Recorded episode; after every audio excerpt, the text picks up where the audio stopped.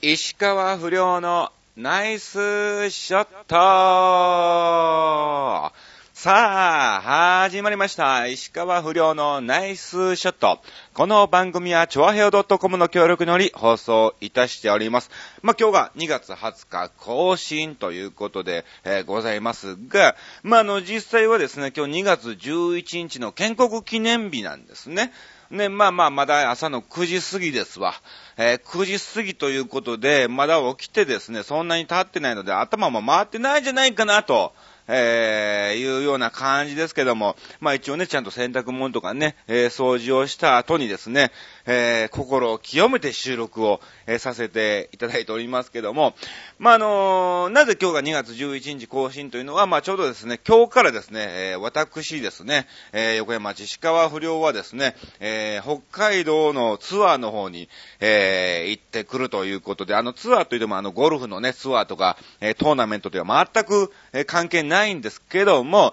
まあまあ、あの学校巡業ということでね、いろんな学校の方を訪問させていただきましてですね、えー北海道から東北の方を回って、えー23日には帰ってくるという、えー工程でですね、これから2週間、えー行ってきますので、えー早めにですね、収録をさせていただいております。で、まあまあ、準備のなんだかんだね、バタバタバタバタ巻き皿なんかもありのね、えー急遽ですね、おっと収録しないとっていうのを思い出してですね、えー昨日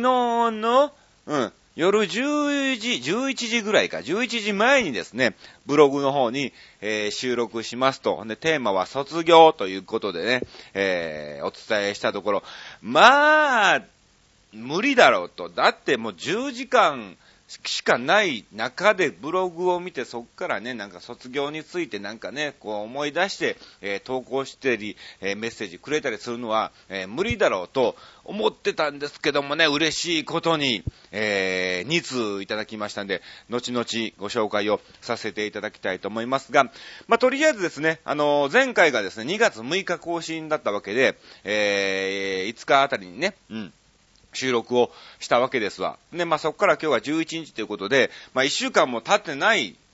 だけども、まあ一応あの、キサラの方に行ってきましたんで、そこのお話を、えーさせていただきたいと思いますけども、いやー、2月8日新宿そっくりやけたキサラの方に行ってきたんですが、いや、ハマりましたね、石川不良。いや、もう本当に一部、二部とももう大盛況でね、えー写真なんかもね、たくさんたくさん撮ってください、いうことで、えーおねだりをされましてですね、えー撮ったわけなんですが、ちょうどその時に一緒に出てた出演者がですね、えー安藤秀明さん、ね、えー、キサラで初めてお会いするんですけども、安藤秀明さんですよ。ね、明日ね、2月12日、R1 グランプリ決勝、ぜひ本当にね、えー頑張っていただきたい。いや、本当にね、あのー R1 グランプリの決勝にですね、なんとキサラに出てるメンバーが2人も出てるんですよね。うん。えー金太郎と安藤秀明。ね。いやいや、石川不良何してんねんってほんとね、つくづくつくづく、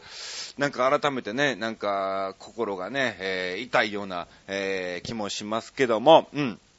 まあまあまあまあまあ、ね、今更そんなこと言ってもね、仕方ありませんので、またね、えー前向きに頑張りたいなと思ってますけど、いやでもね、本当にね、金太郎はね、その、R1 ね、えー決勝行く前にですね、えートンネルズの細かすぎてですね、ちょっとブレイクして、ポポポポッと、一気にですね、えータイミングも良くてですね、えー行ったわけなんですけども、安藤秀明さんっていうのはどっちかっていうと、まだまだ、無名な状態なんです。特にあの R1 ね、えー出てるメンバーの中ではもう一番知名度が、えー低いんじゃないかと言っても過言ではない、えークラスなんですが、初めてキサラでネタを見させてもらったんですけど、ああ、完成されてるなっていうのをね、え非常に思いましたんで、ぜひぜひ皆さん、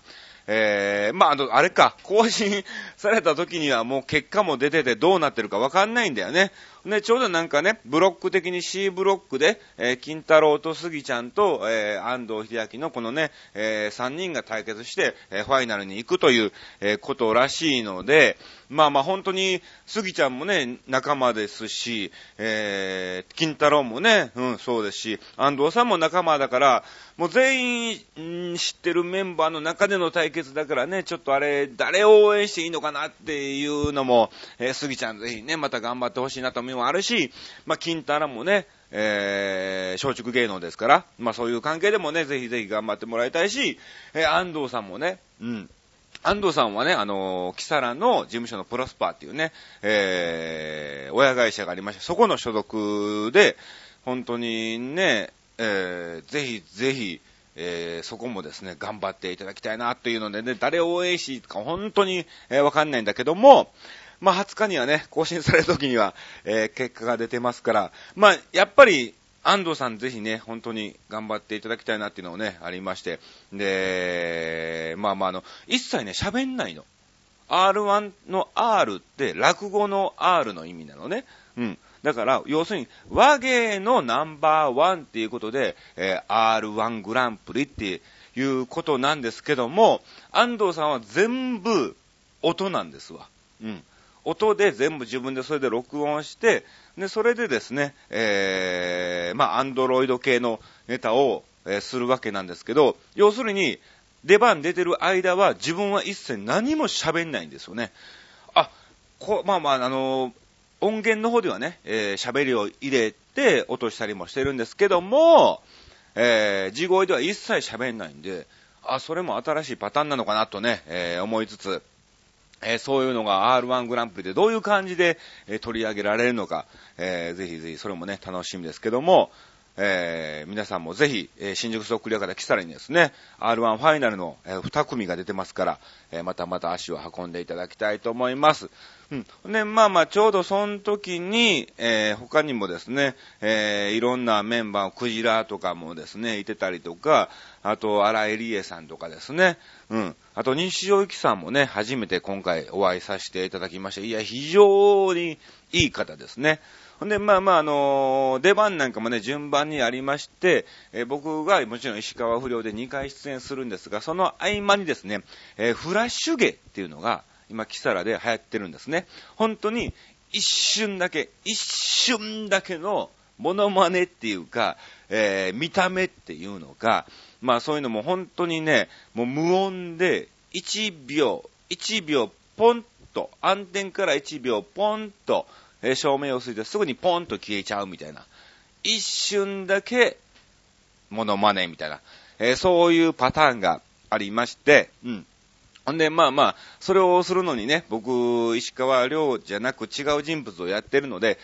着替えてるんですわ。全部、衣装を。ほんで、また、それ終わってから1秒のために、えー、着替えて、また、えー、石川遼に戻ってもう一ネタするっていう、えー、流れなんですけども、ちょうど安藤さんがですね、えまあ、R1 の前ということで、まあ、あの日本ネタをですね、え別々にやりたいということで、ちょっと入れ替わったんですね。で、まあ、要するに、え石川不良が出て、えクジラが出の、ほんで、石川不良のフラッシュ芸、まあ、一瞬だけの芸がありの、で、安藤さんがありの、で、また石川不良っていう流れなんですね。ちょうどその時は。うん。日によって変わるんですけども。で、まあまあ、その安藤さんの石川不良のフラッシュ芸、フラッシュ芸終わりの安藤さんのネタの時間が R1 用に作ってるので、2分40秒なんですわ。で前後の、えー、まあ、音とか、まあ、そういう転換なんかも入れて、3分しかない状態で、まあ、あの、フラッシュ芸を、えー、した、まあ、中田秀俊をね、やってるんですけども、中田から石川亮に変わるのに3分しかない、えー、状態で、いやいやいや、今までこの時間で着替えたことないなと思いつつ、えー、どうなんだろうと、えー、店長にも相談しつつ、まあ、石川さんなら大丈夫でしょうということで、やっちゃいますかということでね、えー、まだ安藤さんはもう全部音源が決まってるからね、あの、一切喋んないから、あの、伸ばすこともできないし、うん、まあ、あのね、えー、引っ張ってって言っても、もうちゃんと音でポンと終わっちゃうから、うん、本当にきっちり2分に40秒なんですよ。いや、どうしようかなってことで、まあ、とりあえず帰ってきて一番着替えやすい、えー、パターンでですね、衣装大きいの、ね、えー、カツラ大きいの、こう、メイク道具を出してもすぐに取ってすぐにつけれるような、えー、感じで準備しましてですね、見事に、えー、早着替えを成功させることができました。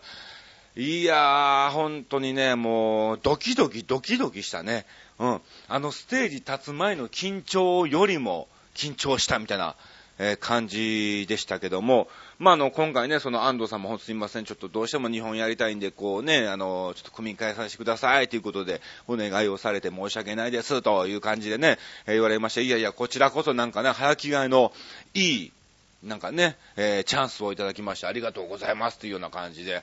えー、言いましてですね、いや、本当に、えー、久しぶりに、かなりの緊張ではないんだろうね。アセリンなのかわかんないんだけども、えー、血圧がもう、その時は本当に、えー、ゴンゾー並みの、えー、高さでですね、上がったんじゃないかなと、えー、思っておりますけども、こんな感じでキサラの方、過ごさせていただきました。さあ、そしてですね、えー、次回、キサラがですね、え2月24日、え日曜日と、えいうことでございますね。またお時間がありましたら、見に来ていただきたいと思います。一応、えこの時のですね、え出演者の、え予定がですね、え金太郎も、え出演するという風になっておりますので、まあまあどうかわかりませんよ。本当にまた R1 の結果次第によっては、え金太郎もですね、どんどんどんどんどんどんどんどんメディアの方に出ていきましてですね、えー、キャンセルになる可能性もありますけども、一応チラシの方にですね、乗っかってんのが、えー、金太郎、石川不良、山口智香、えー、カステラ一番日露、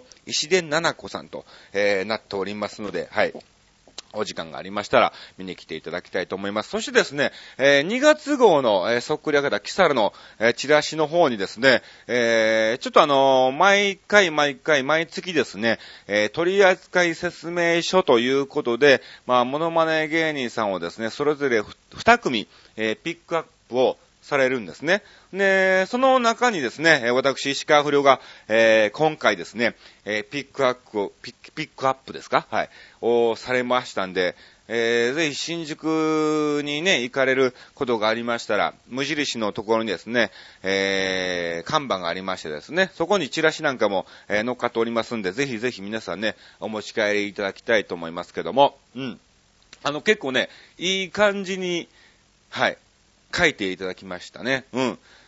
えー、石川風呂の顔ってね、なんかあの、なんだろう、本当に写真が乗っかってて顔の部分とか、えー、小道具の部分とか、えー、そういうのもですね、持っててですね、えー、それの取扱説明書という感じで、はい、えー、紹介をしていただいてるんですけども、顔の部分がね、えー、ぼんやりと見てほしい顔と、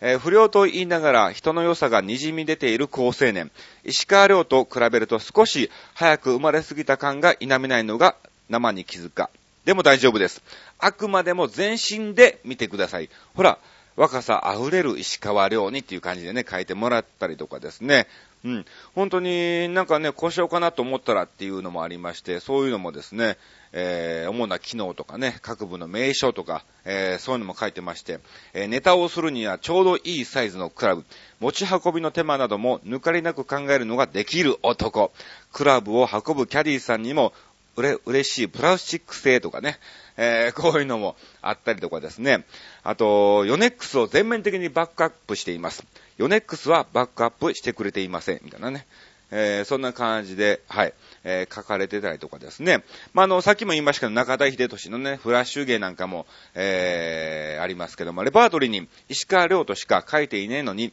中田秀俊を名乗るのは故障でしょうか？ということで、えー、漢字で書かれてたりとかですね。まあ、あの、中田秀俊を見れるのは、ほんと、キサラだけなんで、はい。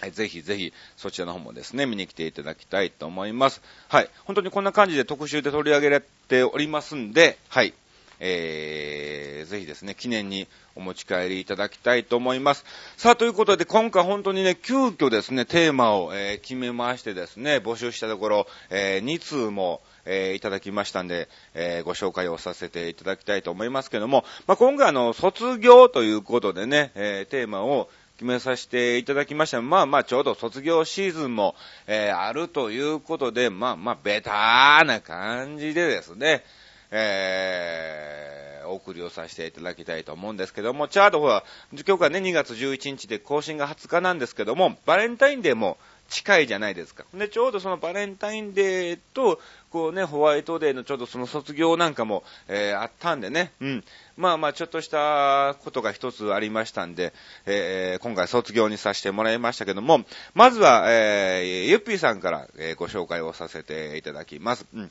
えー、ありがとうございます。卒業。うーん、なかなか難しいテーマだなそうですか？卒業か。私の卒業といえば、やっぱり若かった頃にはポップス、えー、スマップとかが大好きだったけど、年いってあんまりポップスに興味がなくなり、卒業してもはや13年が来るのかなうーん、ゆっぴさん俺より年下なんじゃないの？まだ全然若いんですけどね。うん。ね、もはや13年がポップスを卒業して13年経つって、全然僕より年下の方なはずなんですよね。うん。早く卒業しすぎじゃねえかっていうか、その頃に入っていくんじゃねえかっていうような、えー、感じの年だと思うんですけども、うん。20歳の頃から、え演歌が大好きだったから、この頃は演歌ばっかり聴いていたり、ああ、やっぱりそうなんですね。うん。えー、昭和の名曲とか夏メロとかが大好き。やっぱり日本人は演歌だね、と。えー、拳がいいわ、拳が、えー、語りの入ったのなんかはめっちゃ好きとか。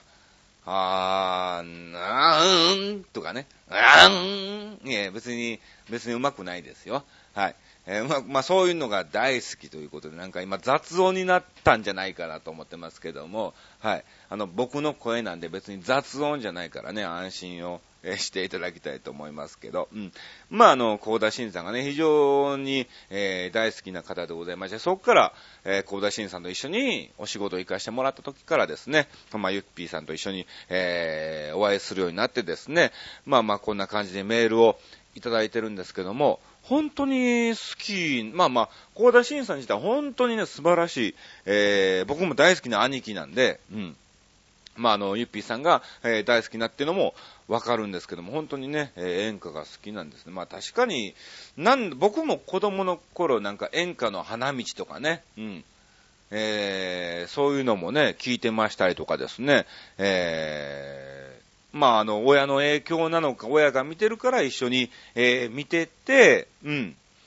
ね、まあまあそっからね、えー、よく演歌の歌なんかも、えー、歌ったりも、えー、してましたけども、まあそういう感じの、あれなんでしょうかね。あと、レギュラー坪井さんからもいただいております。いつものように投稿完了、寝る前に気づいてよかった。危うくミッションを見逃すところだったという感じで、えー、ブログの方にもね、コメントを、えー、いただいておりますけども、すいませんね、坪井さんね。本当にいいタイミングで、えー、見ていただいたのでしょうか。だって朝だったらね、おそらく間に合ってないと思うんだよね。朝起きて見て投稿っていうのは非常にね、時間がもしかするともう録音し終わった後になってるのかなっていう部分もあったんでしょうから、はい。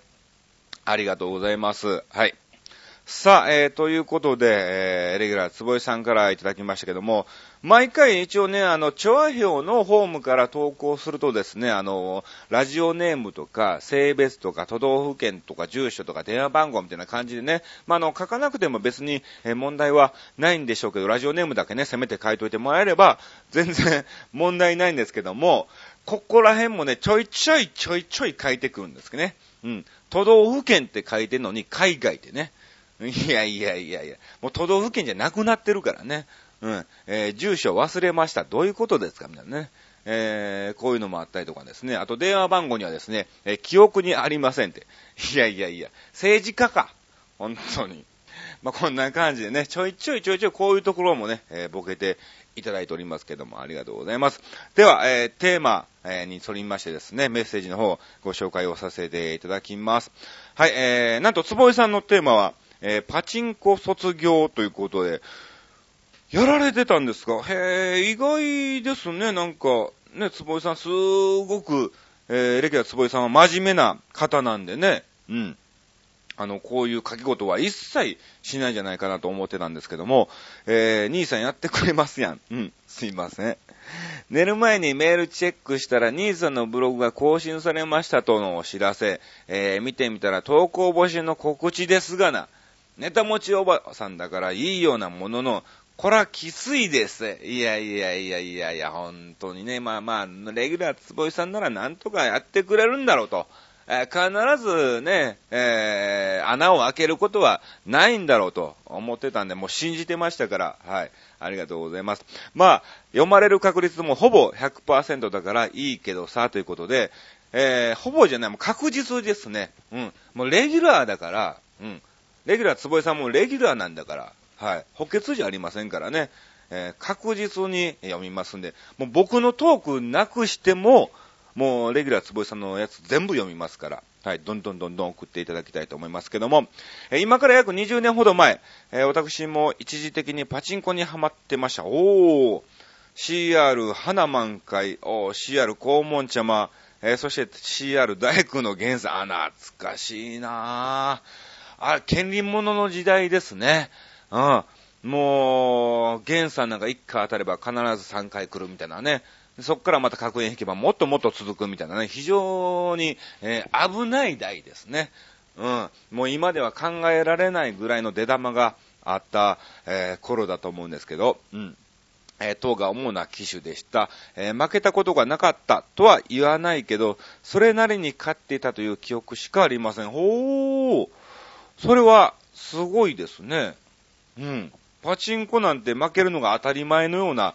ね、えー、もんですから。うん。えー、そんな私がどうやってパチンコを脱却して普通の生活に戻ったのか。普通の生活じゃないぐらい言ってたんだろうね。おそらく仕事終わりに行きの、仕事出勤前に行きのみたいな感じで言ってたんでしょうか。えー、それは3週続けてナンバーズに当選したことです。おすごい当選した時の数字は今でも覚えています。277ストレート5口。うんえー、そして5705ストレート1口。で、155セットストレート10口ということで、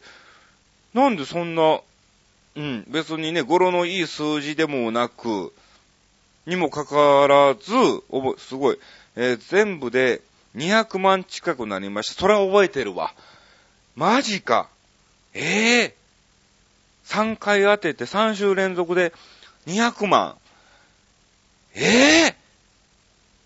ー、!200 万だよね、これね。元金は3000円ぐらいでしたから、えー、パチンコでは考えられない率の良さに脱帽でした。そうだよね。パチンコじゃ3000円で200万勝てないもんっていうか、うん。無理無理。現在1日中出ても200万ならないですからね。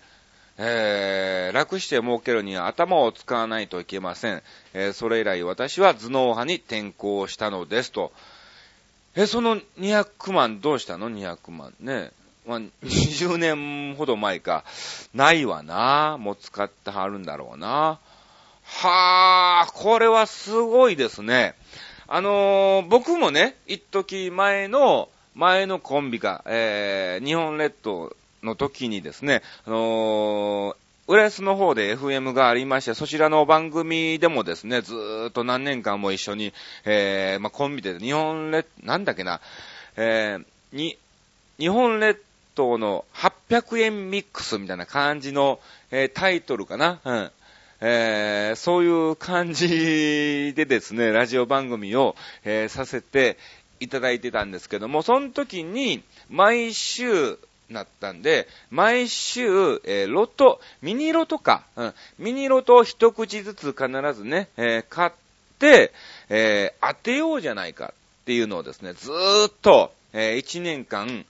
やってたわけなんですよね。うん。で、まあまあミニロトですからね、当たりやすいっちゃ、えー、当たりやすくて、ぜひですね、その当たったら、なんかその日本列島のグッズを、えー、作って、えー、リスナーの皆さんにプレゼントしましょうっていう感じで、えそういうコーナーがあってですね、1年間買い続けたんですけども、え2人ですよ。だから別々で買ってて、えー1年間買い続けたんですけど、結局、最高に当たったのが、1000円か。ねえ。当たんないもんなんだよね。んで、必ずその数字をですね、発表して、ずっと僕、統計を取ってたんですね。まだ、坪井さんみたいに僕も頭脳派なタイプなんで、え？ええみたいなね、声も聞こえましたけど、あのー、ちゃんとね、一応ね、メモって全部それで、どの数字が出やすいかっていう確率を計算しの、その数字をメインに持っていきつつ、えー、そういう感じでですね、買ってたんですが、本当に、えー、最高金額が1000円っていうようなね、えー、ことも、これでもすごいな、坪井さん。レギュラー坪井さん。えー、200万。3週、だって3回で200万になったわけでしょ？ってことは、1週間ね、えー、60万から70万ぐらいの当選があったっていうことでしょ？セット、ストレート、10口ってなんだろう？よくわかんない。まあ、うん。まあ、なんか当たったね。セットで買ったの？ストレートで当たったってこと？うん。あ、ストレートで10口、うん、よくわかんないな。まあいいや、そこら辺は置いときの、まあとりあえず、えー、この番号で当たったんですか。この番号で俺買ってみようかな。うん。はあ、こういうことがあって、パチンコを、えー、卒業、そらできるわね。そんだけ大金が一気に入ってきたらね、もう、どうしようかな。とりあえず、うん、キャロへの衣装買うよな。うん、本当にね、ちょっとカツラもワンパターンもう一個欲しいと思いつつ、いや、そんなリアルな話ね、どうでも、えー、いいんですけども、こんな感じで、えー、送りをさせていただきました。ありがとうございます。さあ、そして、まあ、今回ね、卒業テーマということで、えー、させてもらったんですが、まあまあ、なぜ卒業にしたかっていうか、まあ、今日が2月11日でも、あ、もうすぐバレンタインデーだなーっていうのを、えー、思いつつ、えー、そういや、バレンタインデーで、えー、お返しをした時にね、えー、ちょっと嫌な思い出があったんだなって、ちょうどそれが卒業式だったなーということで、はい。ああ卒業にしようということで、えー、させてもらったんですけども、中学2年の頃ですわ。はい。んで、まあまあ、あのー、結構、ま、中学もね、僕人気者だったんで、いろんな女の子からね、えー、バレンタインデーでチョコレートをね、えー、もらったりもしつつ、で、まあまあね、うん、5、6個は最低もらってたのかな？うん。えー、そんな感じでもらってて、ありがとう、ありがとう。まあもちろんギリですけども、うん。で、まあまあ、あの、好きな子からも、ギリチョコでね、えー、もらったりもしてたんですよ。ほんで、まあまあ、ちょっと3月14日が、えー、ホワイトデーということで、えー、もうもうな、春休みですか？に入ってるんですけども、ちょうど、えー、その日が、え卒業式だったんですね。で、まあまあ僕が中学2年で、えー、3年生がもちろん卒業ということで関係ないんですが、ちょうど、えー、僕はそのクラスの委員長をやってたんですよ。うん。その中学2年の時に。で、そして好きな子が、えー、副委員長ね、女の子がね、えー、やってたわけで、そのクラスの代表は卒業式に出席するということで、えー、まあまああのね、うん、在校生代表ということでね、えー、各クラスのね、えー、そういう委員長、副委員長がですね、えー、出席をして、え卒業生を見送るっていう感じなんですけども、ちょっとその日が3月14日だったから、うん、あ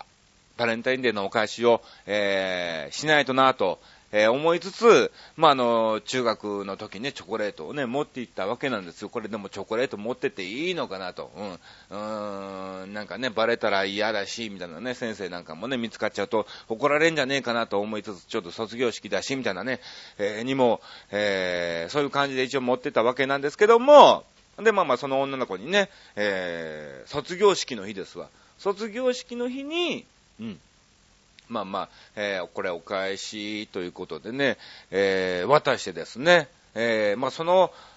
勢いでですね、一応告白を、え、したわけなんですけども、まあまあ、案の定な結果にね、え、終わりまして、うん。非常に気まずい感じで、え、すごい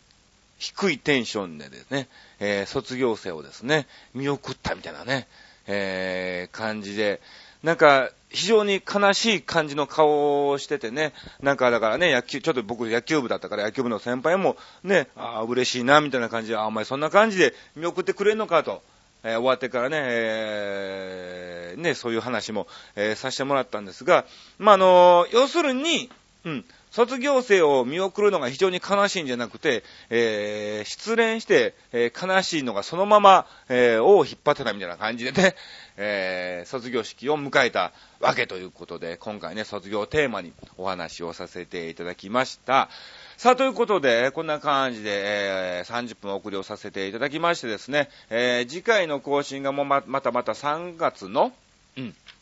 はい、えー、に、6日と、えー、いうことなんで、はい。えー、またですね、その頃はね、もう帰ってきてますから、えー、その北海道から東北のお話なんかも、えー、させていただきたいと思います。さあ、ということで、本当にね、え昨日の夜10時に更新しますということで、えお送りをさせていただきましたけども、えメールをいただきましてありがとうございました。これから私、横山町鹿浦は、え北海道の方に、もう雪がね、非常に心配なの。ほんで、向こう現地着いちゃうと、車の移動にもあるので、うん。とりあえず無事に、えー、帰ってくることをですね、えー、ぜひぜひ皆さん、うん、祈っていただきたいと思います。えー、今回もお聞きいただきまして誠にありがとうございました。以上、石川不良のナイスショットでした。